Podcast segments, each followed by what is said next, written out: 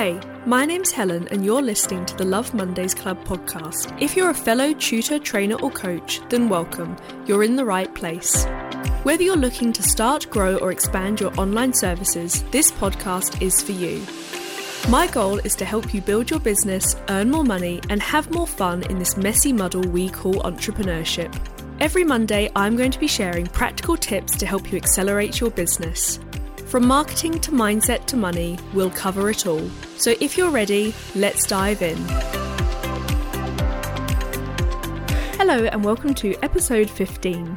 So, today I'm going to be talking all about selling resources and materials that you create inside your business. Now, this is something that I think that we're doing pretty much every week in terms of our sort of lesson planning, um, creating homeworks, all these sorts of different things, all the different ways that we help our students. Now, one thing that I always talk about when I'm coaching is about the idea of creating assets in your business.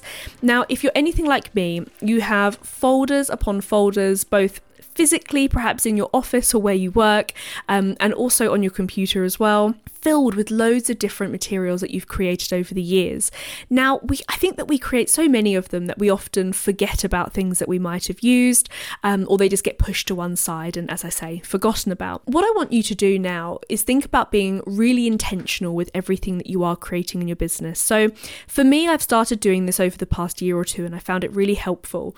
That every time I create a resource, I think to myself, what else can I do with this? So, not just in the sense of, you know, can I use it for this one lesson, but is there something maybe that I can package up or create as a part of a package that I could then maybe sell? So, who am I selling it to? It could be the students, it could be fellow teachers, fellow tutors, anyone who might benefit from these resources. And also, as well, so we talked last in the last podcast about creating online courses. Now, again, when I'm creating assets for teaching, I also think about can this sort of material or you know activity that I've created here could that be converted into an online course or is it something that I could use differently in the future? So, as I say, it's all about creating these assets that can be used more than once and therefore be used in sort of multiple different ways for revenue. Now, when I talk about sort of selling resources, what I mean is that there's different things you could do. For example, it could be like workbooks. So maybe you work through a certain sort of framework of teaching can you package that up for maybe people who, you know, can't afford to work with you one to one, or maybe they're not available for your group classes, you know, but they would still like to benefit from those resources and things that you're making. They really like your style of teaching. And remember as well, in this digital age, it doesn't have to just be a workbook. You could create like accompanying videos and things like that to go with it. Another thing that I found really helpful, especially when you're helping students towards exams, is I have sort of over the years started started creating my own examples of mock exams. Now, again, this is something I use as an asset in different ways. So, for example, I will design and create a mock exam and I'll run a workshop for that. So, that will be the first way that I might make some money from that resource that I've created. And then, after I've done that, what I'll then do is package it up. So, I'll turn it into a PDF, I'll put sort of watermarks and things on it just to make sure that the copyright is still, you know, for mine and my business.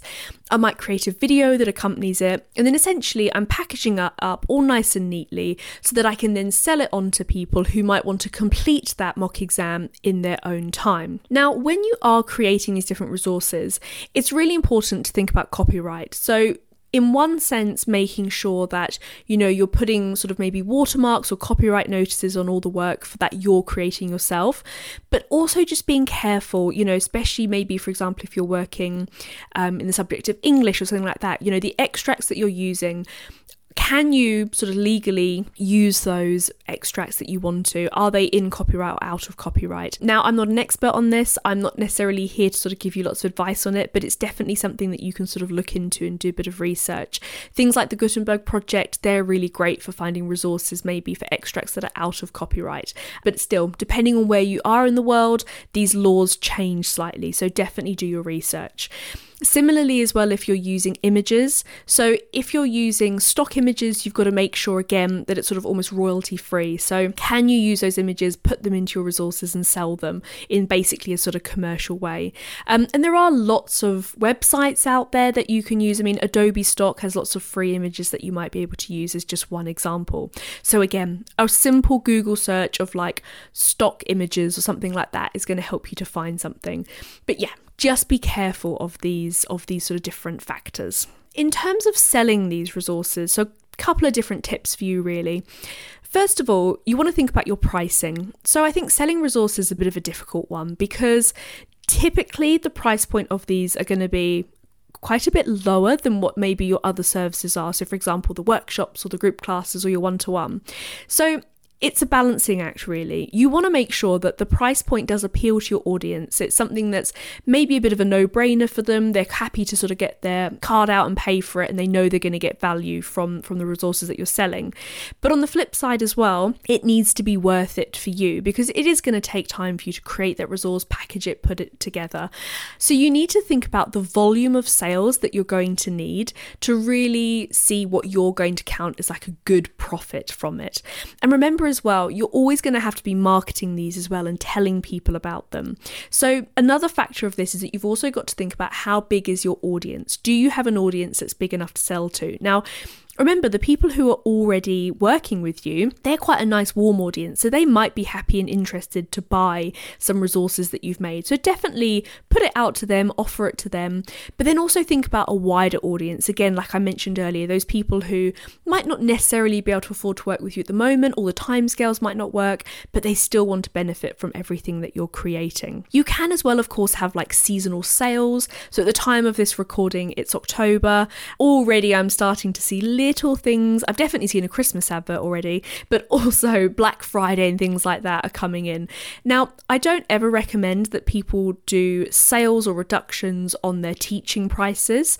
Um, I think that those should be sort of consistent. But again, if you want to maybe do something like a little Black Friday deal or something like that, selling resources is a great way to do that. And it's a nice little marketing thing that you can sort of put out there at this busy time of year. Now, in terms of where to sell them, again, you've got lots of different options. So if you've got your own website and your own sort of sales e commerce setup, then definitely try and sell it through your website. Because there are, of course, the other bigger platforms out there like Teachers Pay Teachers or TES.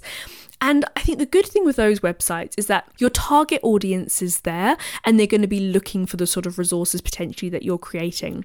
However, of course, the downside of this is that these big sites are going to take quite a cut of the profit or the money that you might be selling the resources for. So that's kind of the balancing act between the two. So if you're selling on your own website, you're going to have to think a lot more about marketing, driving traffic to your website, but equally you're going to see a much higher profit and return on your money there. I would recommend creating accounts on the different platforms and uploading it to these various sites because if that's where your target audience is, then why not have that option available to them? I think have the best of both worlds, have it on your website and have it on the bigger platforms as well. And then over time, you'll also potentially be able to track track and see where you're making the most sales, and then you can invest more of your energy and efforts into that.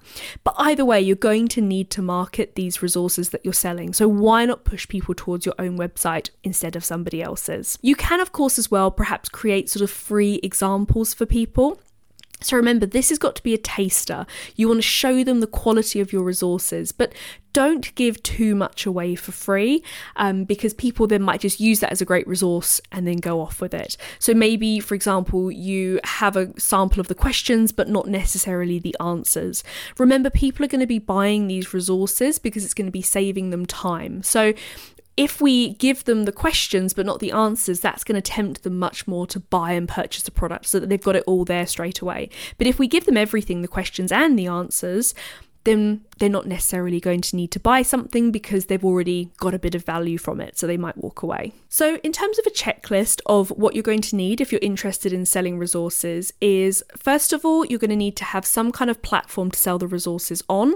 Um, so, this is going to be either like your own website or, as we mentioned earlier, some of the other bigger platforms out there. So, for example, Teachers Pay Teachers or TES. You're also going to need a way to sort of package up these resources. So, saving things as PDFs, potentially if there's videos, you You could be uploading the videos to the websites, or if it's on your own website, it's something that you could email to people links to sort of private video links. There's lots of different ways that you can do it. But on the basis of this as well, email marketing is going to be a really effective and easy way for you to tell people about your resources. So, if you're already building up your email list, then definitely make this a part of your maybe sort of welcome sequence or telling people, you know, introducing them to your world and telling them about all the different services and mention that you've got resources available and for sale for people. And then finally, as well, because you're going to be selling these for a smaller price point, it's also important as well that you think about building up a nice large audience and telling lots of people about this. Because if you're selling, just these small units for maybe a small profit, you're going to need to have quite a large volume of sales to really see a good income coming through from it. So, I think my honest advice is that maybe selling resources is in the early stages not going to earn you loads and loads of money, but it's just a nice little top up here and there. And like I say, if you're selling things like, for example, mock exams, it's going to be quite seasonal, but you can sort of heavily market potentially during those exam seasons and see a nice little extra injection of cash into your business. So I hope you find this helpful and this has inspired you into maybe going away, looking at all those incredible resources that you've made, and thinking about, you know, which ones have been the most successful, which ones have you got really great feedback from. And I would definitely suggest to you that you think about how can you package those up and sell them because everybody out there, we're all busy. You know, lesson planning is such a huge part of our jobs, it takes up so much time. So if we know that we can get quality resources from someone, I bet most of us listening to this are going to be happy to pay for it. So this is something you should definitely consider doing is selling all these assets that you have. So, thank you for listening to this episode. Next week, I'm going to be talking to you all about launching your products and your services. So, over these past few weeks, we've talked about loads of different things. We've talked about raising your prices, running workshops, we've talked about running group classes, maybe creating online courses. Today, we've talked about selling resources. So, hopefully, I've given you loads of inspiration and loads of different ideas. But of course, one of the main things is actually getting those services and ideas out there to the world. And that can be a bit tricky, it can be a bit intimidating. How do you do that? How do you tell people about these services? So that's what I'm going to be talking to you about in next week's episode and the different way that you can launch these products. Have a great week, and I look forward to sharing a new episode with you soon. Thank you for listening to another episode of the Love Mondays Club podcast. Don't forget to review and subscribe or share this episode with one of your business friends. For more information and support from today's episode, head over to the show notes at lovemondaysclub.co.uk. Have a great week, and I'll see you next Monday day.